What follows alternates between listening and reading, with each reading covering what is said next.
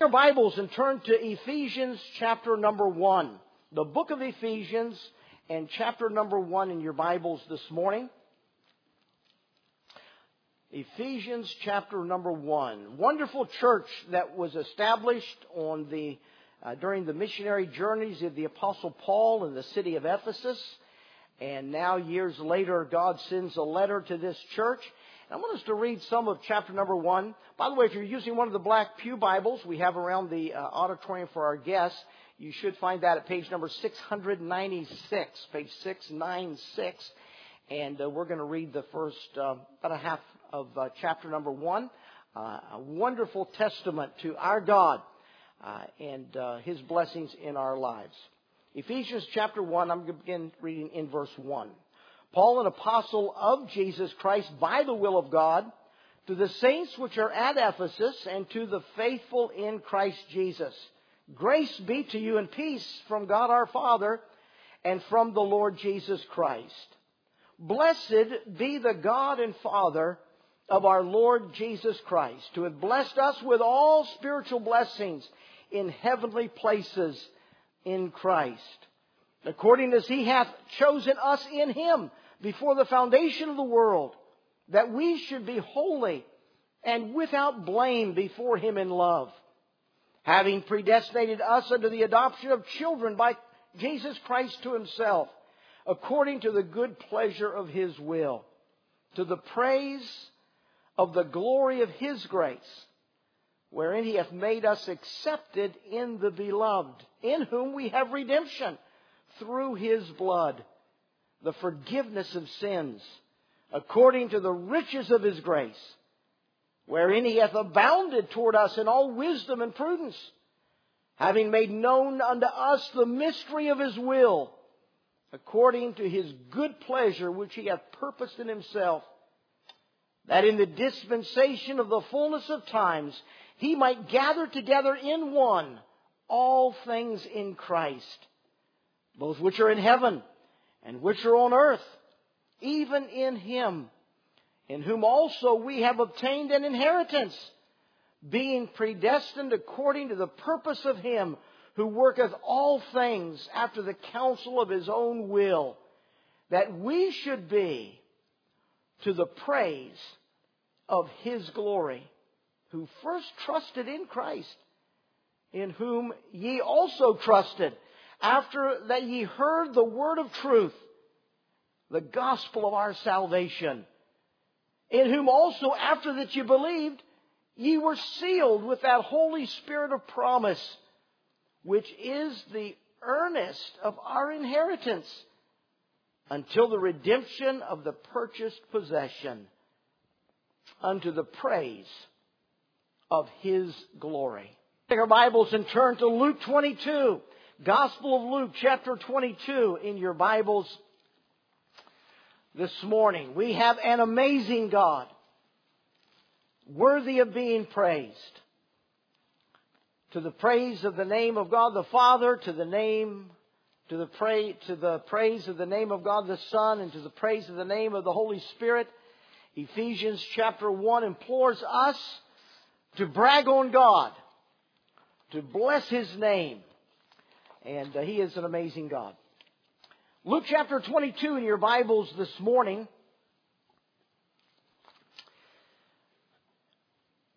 So I was thinking about the portion of Scripture we're going to be uh, considering this morning. I was uh, found myself thinking about uh, Greater Vision, Southern Gospel uh, Trio, and Rodney Griffin, uh, their hymn writer that uh, writes a lot of the songs that they sing.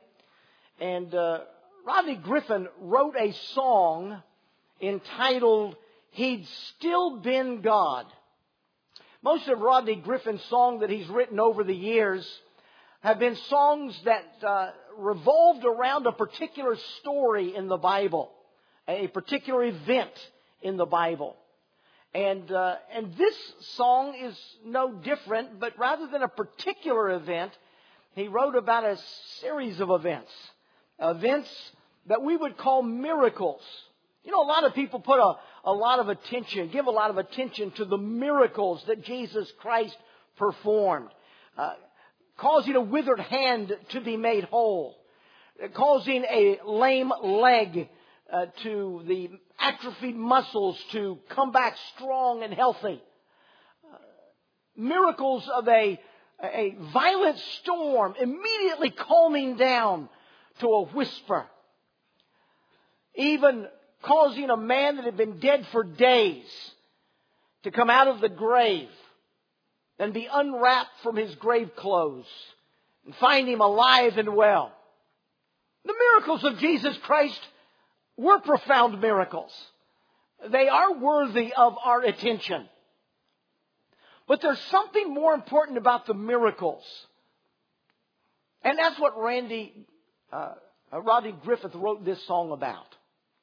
He wrote the song about the comparison of the miracles to the person. And the most important thing was not the miracle that he performed, it was the fact that he was God and could perform that miracle. Careful students of the Word of God know that every miracle Jesus performed he performed as an illustration of the fact that he is God. That he fulfilled the Old Testament prophecies of God becoming human. And as God in human flesh, he maintained all of the power of his deity. He had power over nature. He could tell the wind to stop blowing and it obeyed him. He could tell the storm to stop and it stilled itself.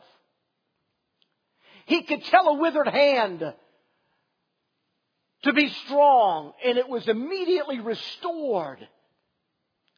He could tell a man who'd been dead for four days to come out of the grave and he walked out resurrected from the dead.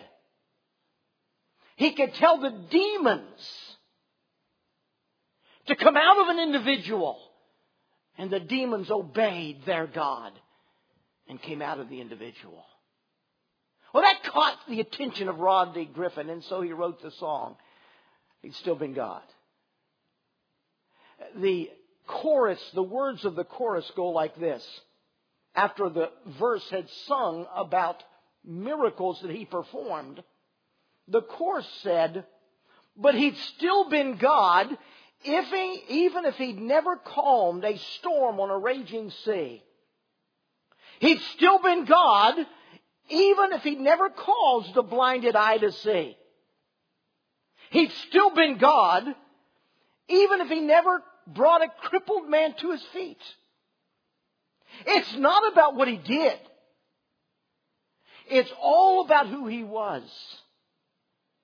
Because even if he'd never come and done a single miracle, Jesus would have still been God.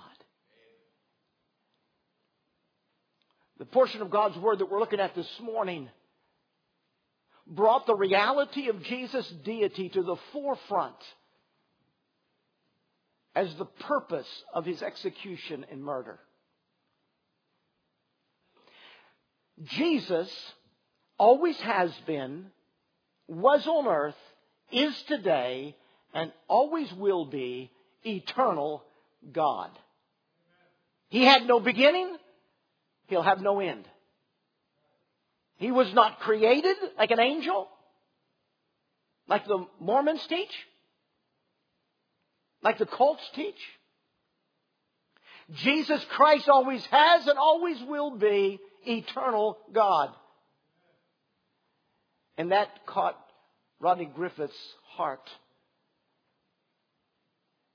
And it reminds us all that all of the amazing miracles Jesus performed were not performed merely out of compassion to rid people of physical problems. He never went to lepers' colonies and emptied leper colonies. He never went to a place where masses of sick people were and healed them all. His miracles were not merely compassionate acts of kindness to hurting people.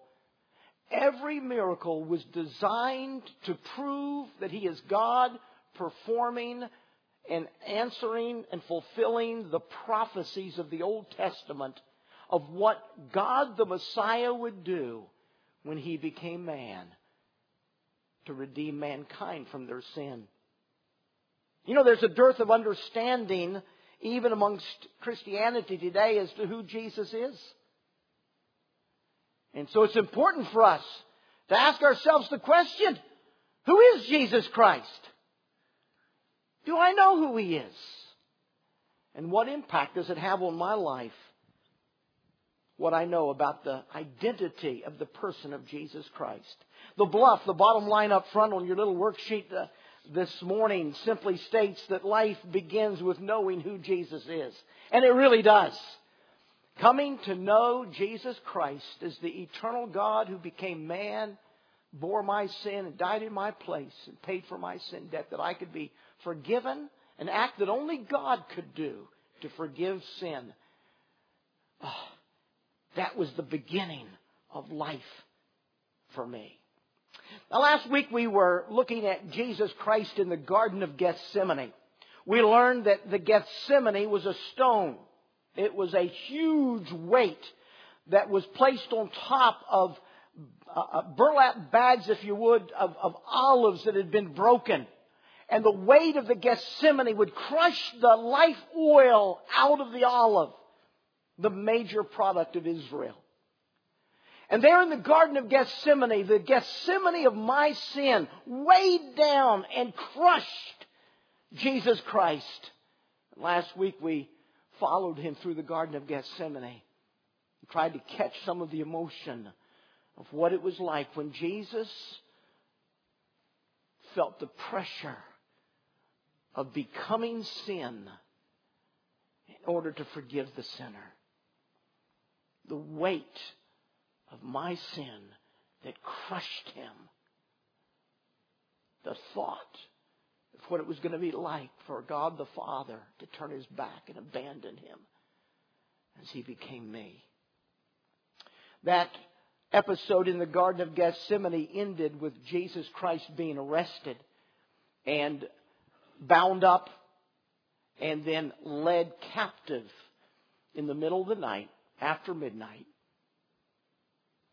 to stand trial and to be executed. Now, there are some, some things that we need to understand contextually to be able to appreciate what is contained in the portion of Scripture we're looking at this morning.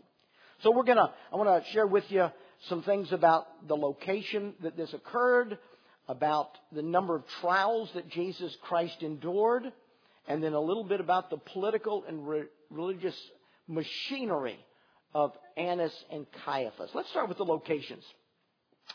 The um, last week we were over here in the Mount of Olives, where Jesus Christ went into the Garden of Gethsemane, where the olive press, the Gethsemane was, and there Jesus Christ endured the pressure. He endured the, the, the expectation, the preparation for the, what he was going to endure as the weight of my sin was put on his, on his back. Now, this is right across the Kidron Valley from the temple platform. The location they took Jesus to for his examination was in this area of the city, of the old ancient city of Jerusalem. So we're off the southwest side of the temple platform in the southwest part of the city. Here's an aerial view. This aerial view will show us today the Temple Mount as it exists today, right across the Kidron Valley, the Garden of Gethsemane, and it locates where the ruins were were discovered. And in the 1970s, a renowned uh, archaeological architect named Leen Ritmeyer uh, did a did a lot of work in this quadrant of this southwest quadrant of the city of Jerusalem, the ancient city, and um, and located the foundations, the ruins of a first century, a time of Christ uh, palace that was uh, enormous in size, that contained uh, about four different levels. It was dug down into the bedrock underneath uh, the ground level. This next uh, slide shows you today that they built a building on top of where they have excavated. This shows an external ex, uh, exterior view of uh, of where uh, things were dug down into the bedrock, and they actually uh, uh, discovered the the ritual baths. Uh, down a couple of layers down underground, dug into the bedrock. They found cells where people would be kept. Uh, they found the in in the um, ruins and uh, of the building that it was uh, obviously uh, owned and lived in by some very wealthy aristocratic people and it had all the markings of being a place where the high priests lived and where the high priests conducted their business. They found different residences connected by an open courtyard. All of this was discovered and researched. Now, if you go to Israel today, you will find this building, and this next slide shows the building from the outside. This is the building that is built on top of the ruins and uh, even with a black cross on top of it, black because this was the location where Peter denied his Lord, then with a golden rooster on top of the black cross because this is where the rooster crowed, or it was in this part of the city where a rooster crowed, and Peter realized that what Jesus had told him would happen had in fact happened. And so there's an open courtyard over on this side, and this next picture shows the courtyard and uh, you can see you're right off the wall of the temple platform. There's the Dome of the Rock today and the temple platform. And then the excavations and the building on top of the excavations uh, of this area. A statue showing Peter being questioned by a woman and Peter's denying. This next slide shows a little bit of a, a closer up and Peter is denying, I don't even know him. I don't know anything about him. And all of a sudden, uh, a rooster crows and Peter. So all of this, if you go to, when you go to Israel and visit Israel, you'll be taken to this palace of Caiaphas, the high priest's home, and you'll see uh, these uh, these things ruins.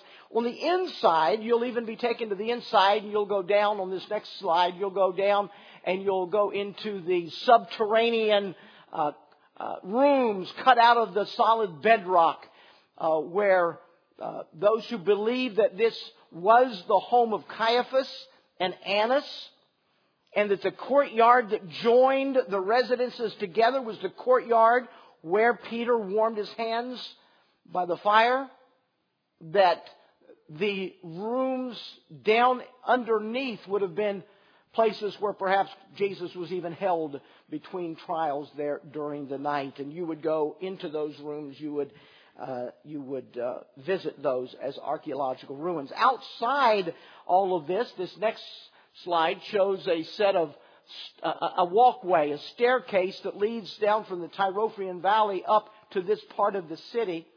And uh, according to the archaeologists, that it is an original, it is an authentic roadway, walkway, stairway from the first century. And so it is very possible this would be one of the only places in modern Jerusalem where you could actually walk on stones that Jesus would have walked on when they led him from the Garden of Gethsemane up to Caiaphas and Annas' houses, and where he came from the upper room, which was above, which was up the hill from Annas and Caiaphas' uh, palace, where they would have come down these stairs when they left the upper room and went to the Garden of Gethsemane.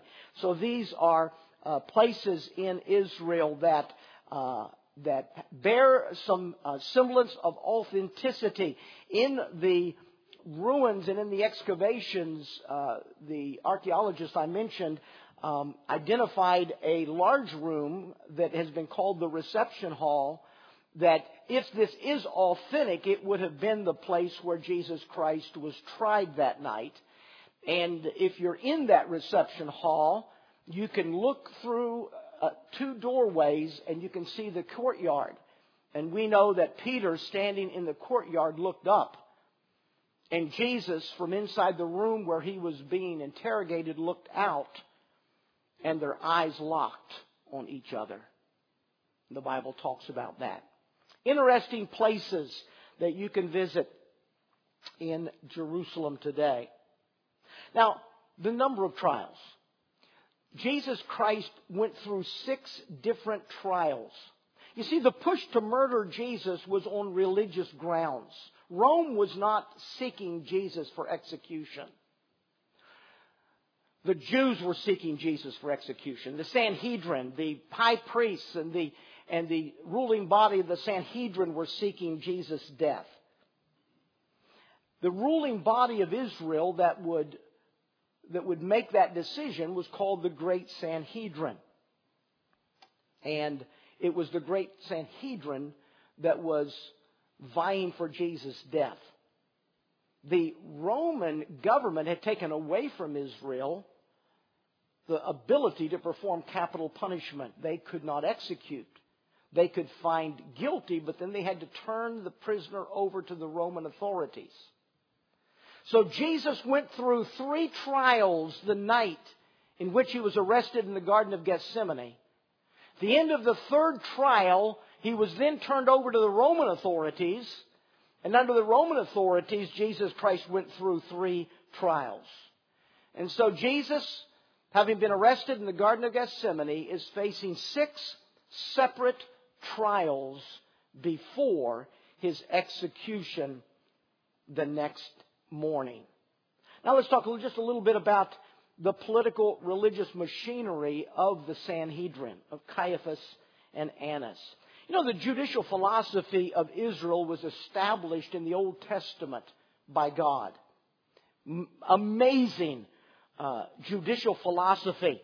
In Deuteronomy chapter 16, when Israel was just being formed by God into a nation after having been rescued from Egypt, Deuteronomy 16, the Bible says, Judges and officers shalt thou make thee in all thy gates, which the Lord thy God giveth thee throughout thy tribes.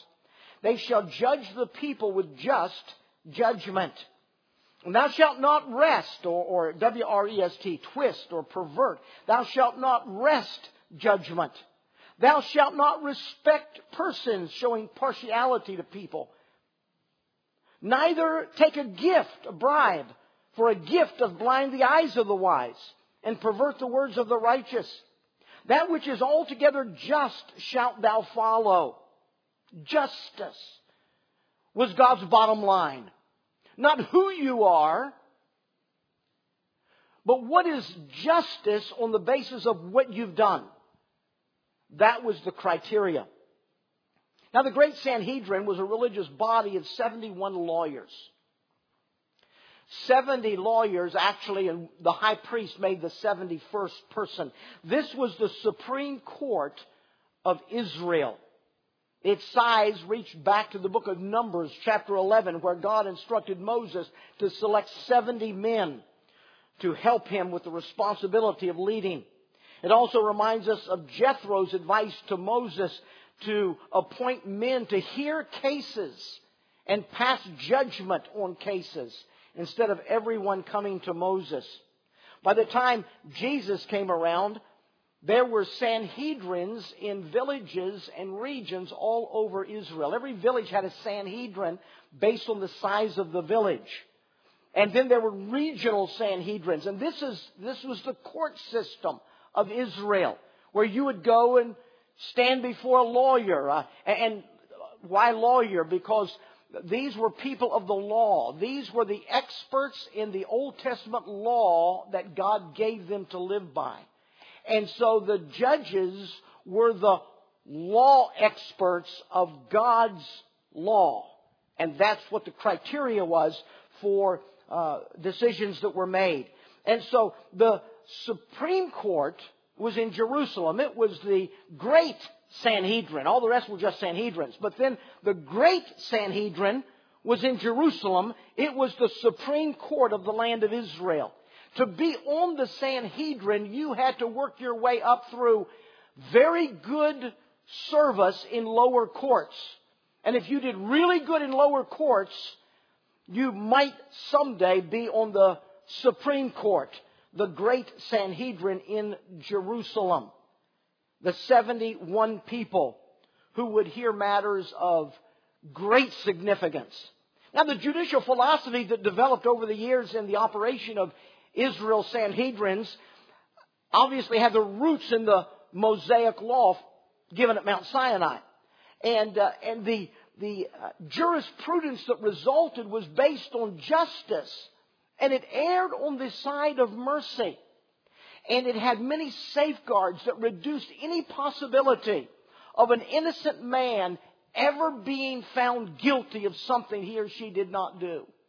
The levels of safety measures were amazing. I, I was reading and, and, studying a little bit about the, the judicial philosophy, the jurisprudence of the great Sanhedrin, the Supreme Court of Israel, and it was just really amazing. It makes the American judicial system look like we'll, we'll, we'll make anyone guilty and, and, uh, and find them guilty and put them in jail or whatever.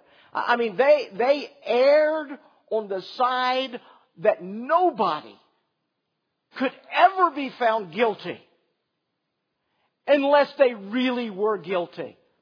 And the levels of safeguards were unbelievable. They, their uh, jurisprudence has been known to have been far more advanced than any civilization at the time, and also even greater than America's current system. The great Sanhedrin guaranteed that if you've been accused of something, you will have a public trial that's open to anybody who wants to come and watch the trial. That you will be supplied with a defense, someone who will defend you before the great Sanhedrin, and there must be at least two or three credible witnesses who testify to your guilt and if there's not at least two or three credible witnesses, you cannot be found guilty regardless of any circumstantial evidence.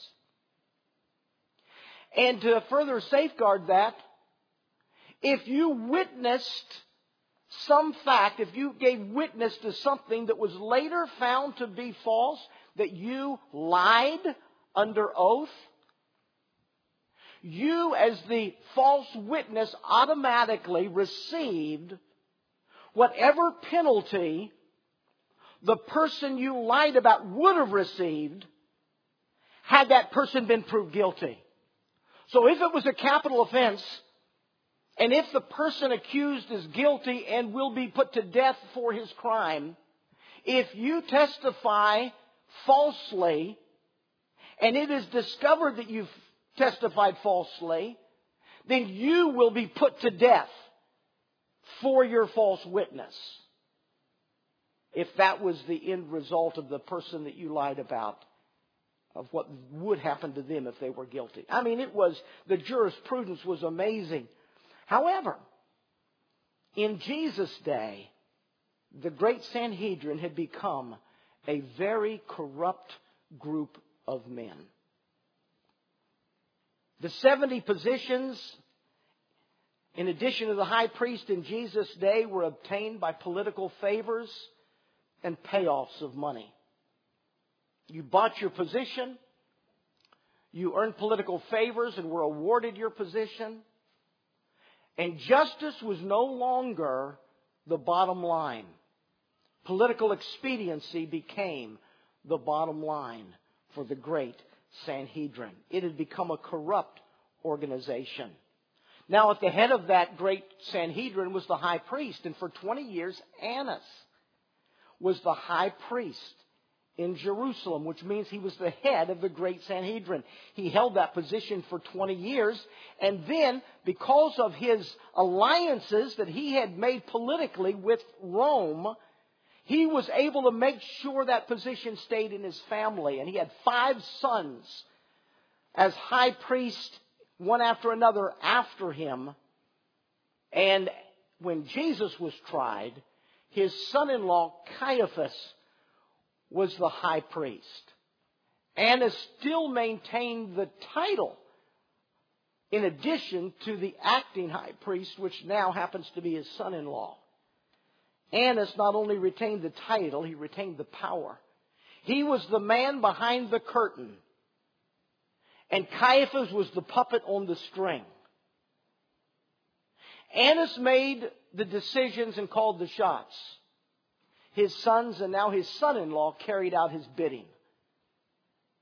Caiaphas is a puppet that's operating in this story. Now, during these years in which Annas and his sons were the high priest and ruled as the head of the great Sanhedrin, the supreme court of the land, they became very wealthy as a family. Their great wealth was developed because of the schemes that they created on the temple platform. They had created what was known as the bazaars, the carnivals, the bazaars of Annas. And there on the temple platform, he would sell booths to merchandisers. And they would come and they would sell animals. And if you were coming to the temple to worship Jehovah God and needed an animal slain for your sins, you bought the animal from the bazaar in the temple platform. And if you needed to pay your tithes and offerings, Annas would only accept coinage that they had minted called the temple coinage. And before you could give your tithes and offerings, you had to exchange whatever currency you brought into the temple currency that would be accepted. And of course, all of that was done by money changers who paid Annas for the opportunity to do that. At the end of the day, Annas then skimmed off a percentage of all the transactions for animals or money exchange. And Annas became very, very wealthy. His family became very, very wealthy. He was an, an aristocracy, if you please, an aristocratic family of great wealth and power and prestige, ruling Jerusalem as the high priest of the supreme court of the land. Maybe not too much different than what we live with today in America, where politicians are voted into office and then they use their office to become multimillionaires and we pay them pensions for the rest of their life and make them multimillionaires and aristocracy in America. That was life in Jerusalem in Jesus' day. That's why twice Jesus went into the temple and was filled with anger at the political schemes that were being conducted in the name of religion and kicked over money tables and, and opened up pens of animals and, and, and took cords and made them into a whip and, and hit people and hit animals and drove them off the temple platform. He was angry at what Annas had done. And he declared, You have taken my house of prayer and you've turned it into a den of thieves. Jesus was a threat to Annas' power.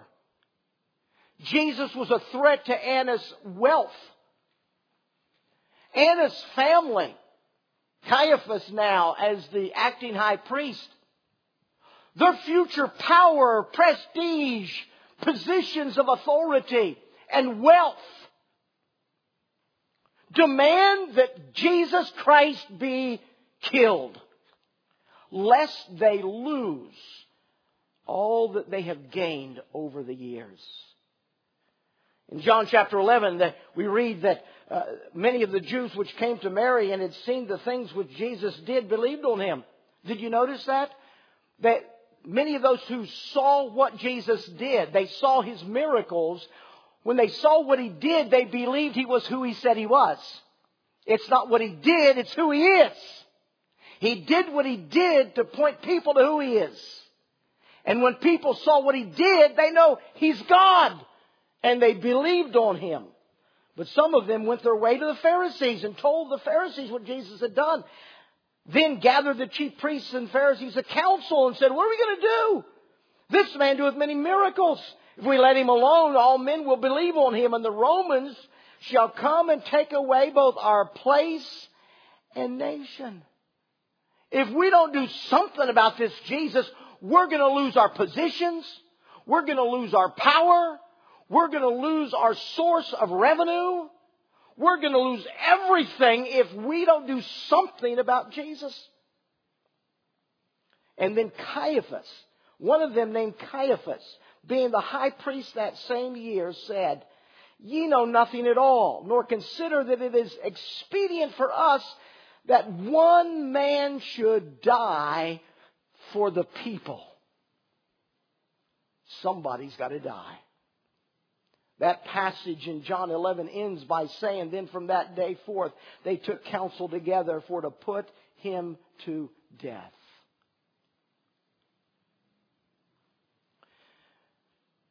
When Jesus was arrested in the Garden of Gethsemane, he was taken to Caiaphas, the man who had earlier said, He's got to be killed.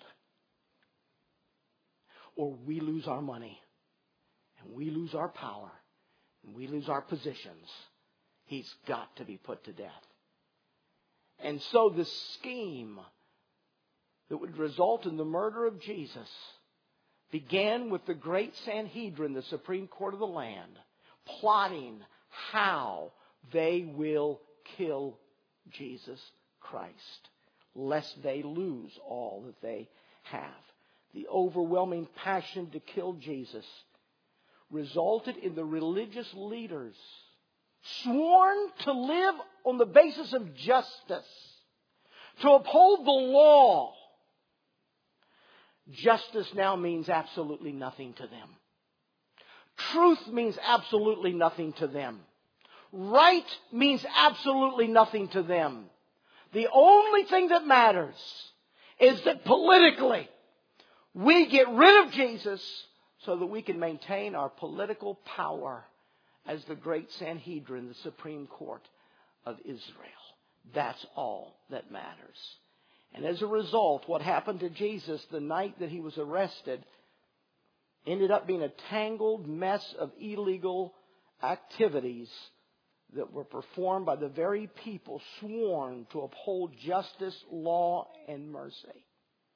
Oh, there's books that have been written on the illegal trial of Jesus. You can Google and read uh, lists of illegal activities that, that, that Caiaphas and Annas and the great Sanhedrin did that night in order to be able to get Jesus murdered that next day. Everything was illegal. Everything they did was illegal. They threw justice to the wind. They obeyed no law. They did contrary to everything they were required to do because they had one goal and one goal alone. And that is the murder of Jesus for their own personal political necessities. And so that brings us to the simple three trials that Jesus faced that night through the night. I want to just talk through them. You can't, there's no one gospel that gives you the whole story. They, there are bits and pieces of it in Matthew, Mark, and Luke, and in John. All four gospels record uh, something of the night in which Jesus was tried by the great Sanhedrin. None of them give all of the pieces of information. When you read all of them and put them side by side and bounce back and forth, you can put together the composite picture of what happened that night when Jesus was arrested. I want to step through that uh, and give you a little bit of a picture of what happened. It all began with Jesus being taken to Annas. Now remember, as I showed you on the pictures, it's the same place. Annas and Caiaphas lived in the same palace, the palace of the high priest. There was a courtyard there. It's, it's if it wasn't that very, that's the only place sizable with the the, the, the evidences of aristocracy, with, with the, the priests, multiple um, uh, pools of water dug down into the bedrock, their, their, um, the places where they went through their ceremonial cleansing and washings before they went to the temple. Uh, this, this looks very authentic. But if it is not the exact one, there was another one somewhere there that's never been found that was just like it. And they led Jesus from the Garden of Gethsemane, but they didn't go to Caiaphas. Only John records that they went to Annas. John in John 18 records that they took Jesus Christ first to Annas, and there Jesus Christ meets Annas. Now, no one has made any accusation against Jesus.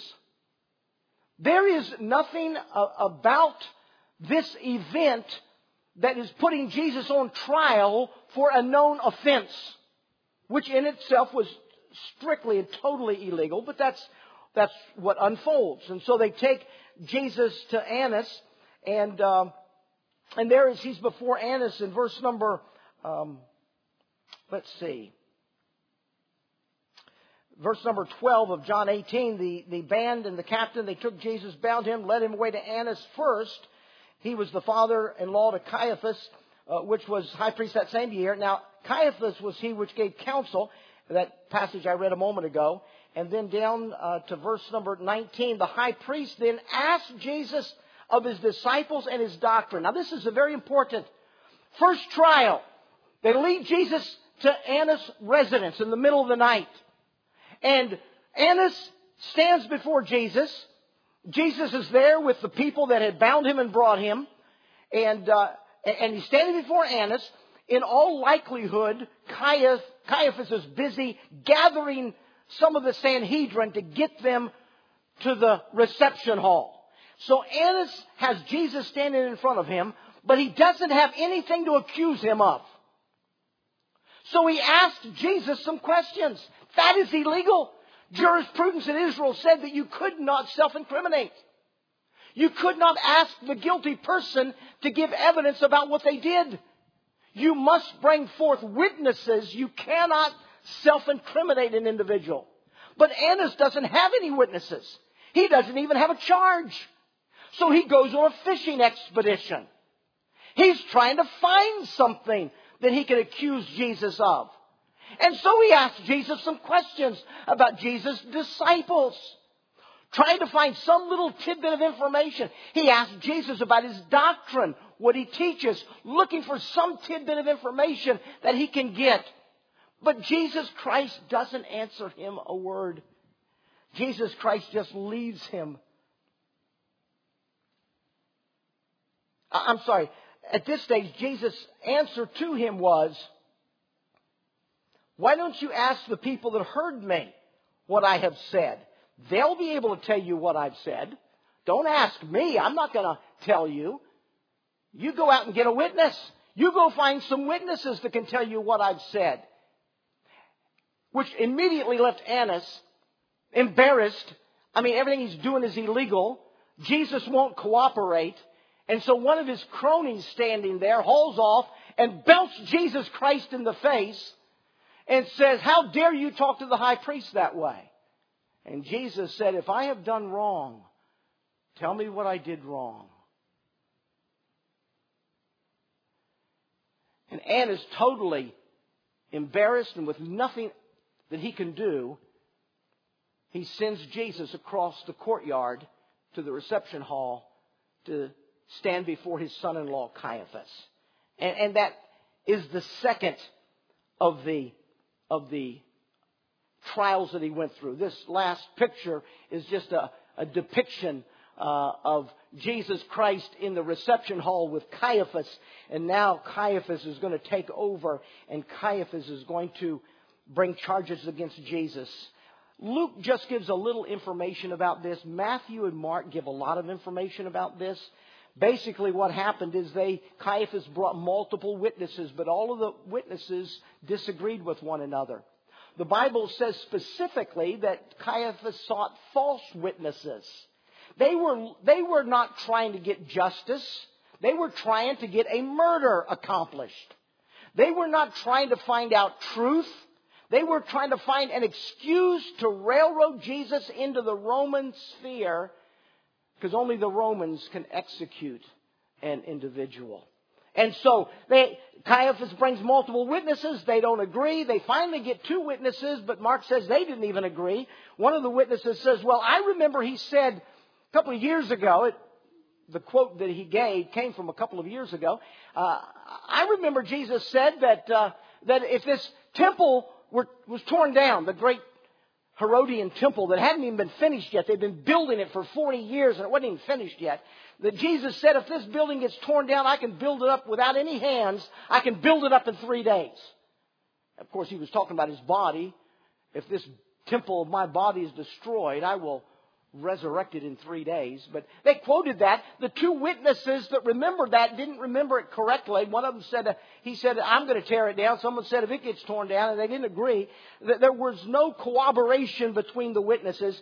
When nothing would work, when all the witnesses were false witnesses and no one corroborated the stories of one another, Caiaphas, frustrated as his father-in-law was, knows that they're not looking for justice. They're looking for an excuse.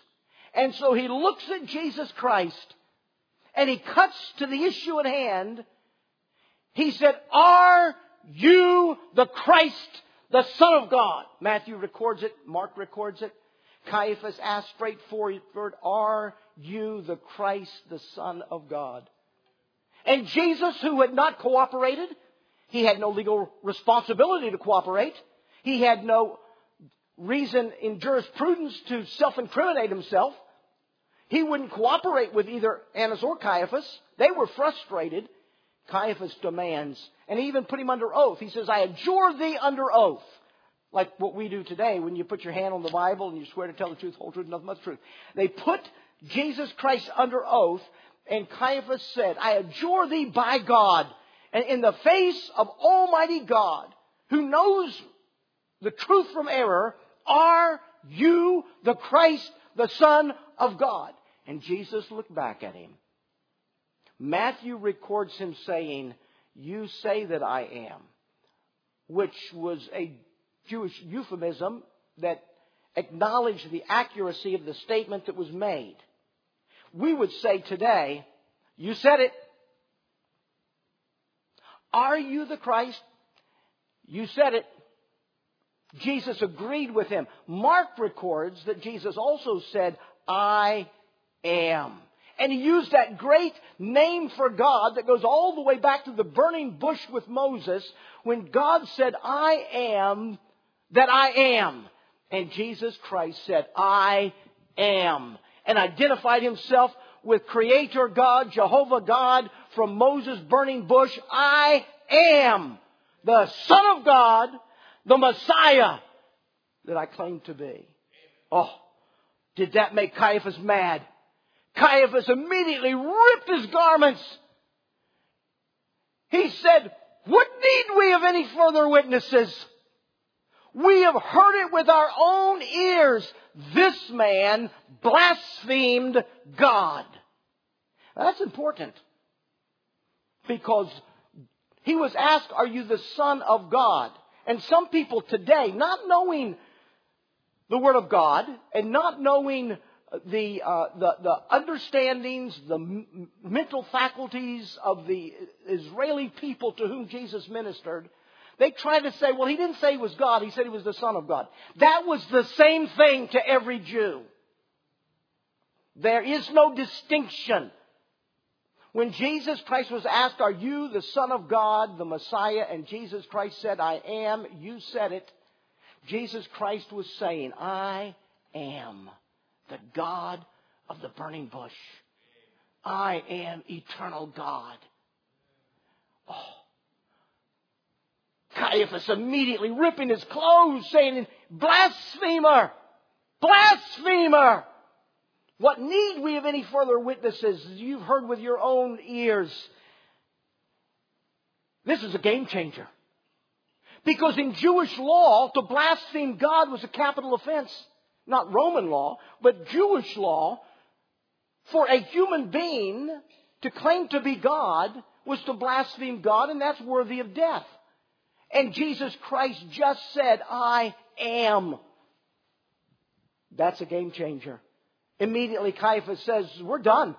Case over. He asked the Sanhedrin, What say ye? And they all shouted out, Guilty of death. Which is interesting because in their jurisprudence, everyone had to vote. And if it was a unanimous vote, a unanimous vote was, was immediately rejected for fear that a unanimous vote indicated a conspiracy to railroad somebody.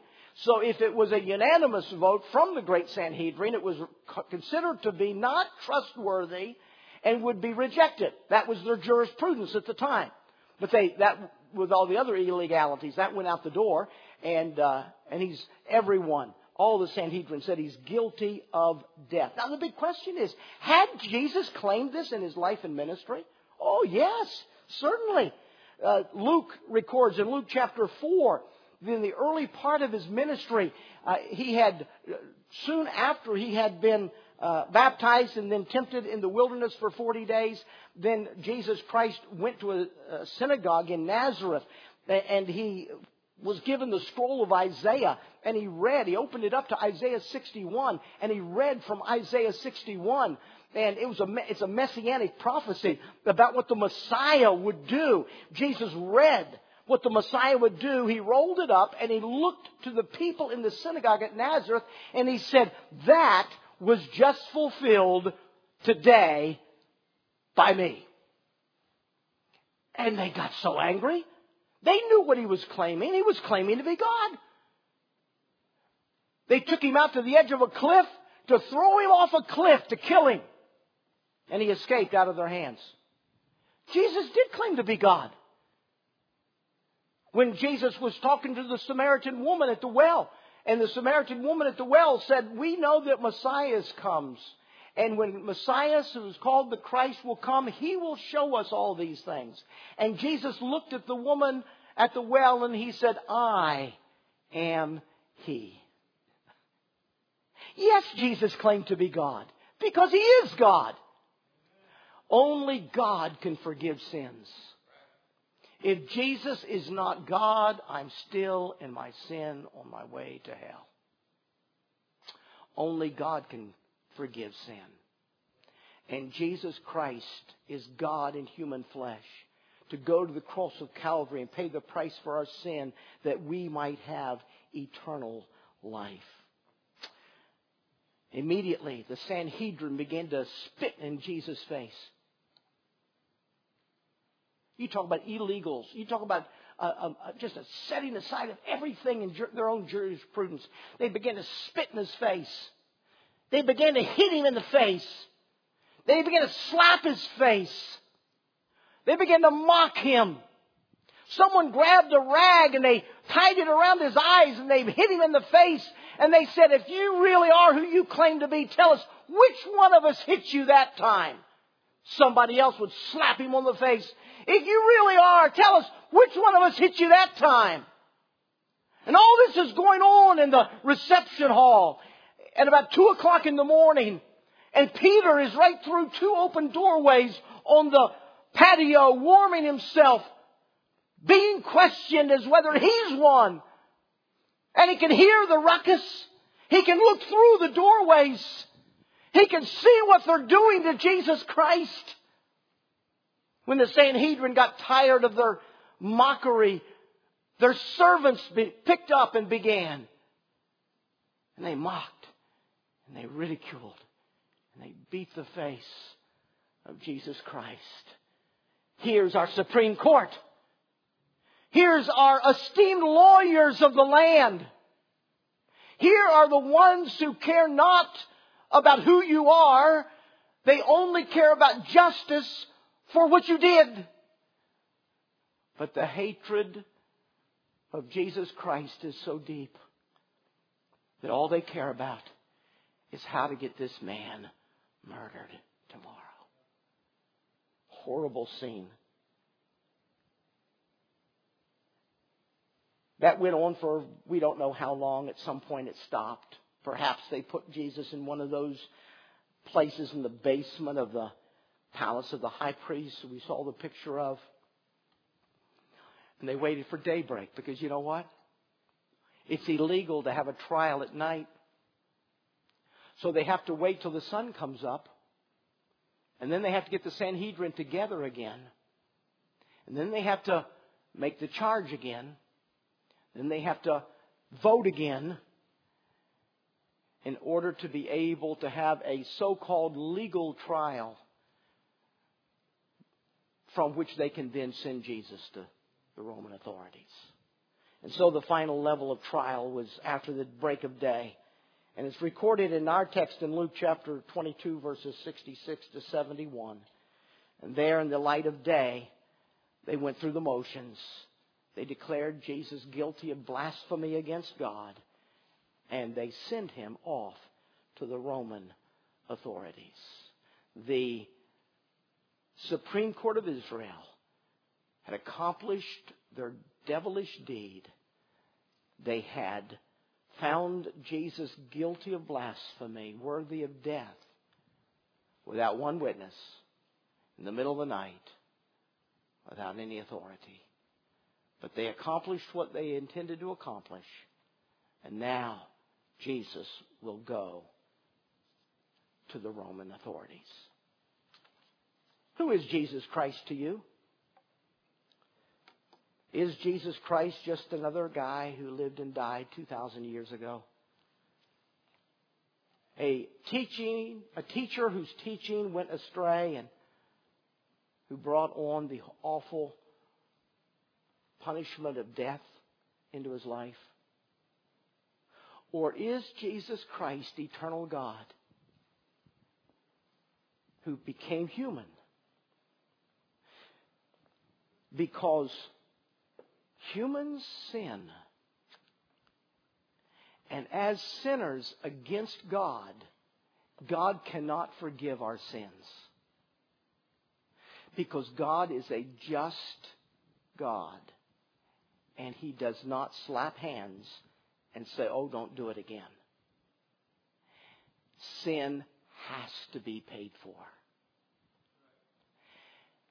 And only God can make a way possible for sin to both be paid for and forgiven. And the only way God can do that is for God to become man, to take the place of man, to suffer the judgment of man. And once he personally has suffered the judgment of man, he then can say to the man whose sins he had paid for, I now forgive you. You can live as if you've never sinned. And that's what the word justified means. Just as if you'd never sinned. He who knew no sin became sin that we who are sinners might be made the righteousness of God in Him. Only God can do that. Do we really believe that Jesus is God? That's the foundation of our ability to get saved. And if you're here today and you've never wrestled through who Jesus Christ is, Maybe, maybe you were taught that Jesus Christ was like an angel or he was just another man, another teacher, another preacher. If that's true, you will die and go to hell because God cannot forgive your sin. He is a holy God. He cannot forgive your sin unless He personally suffers for your sin. And then and only then can He forgive you of your sin. Have you ever come to the point in your life where you know that Jesus Christ paid for your sin and offered you forgiveness forever because of what he did for you? That's the million dollar question.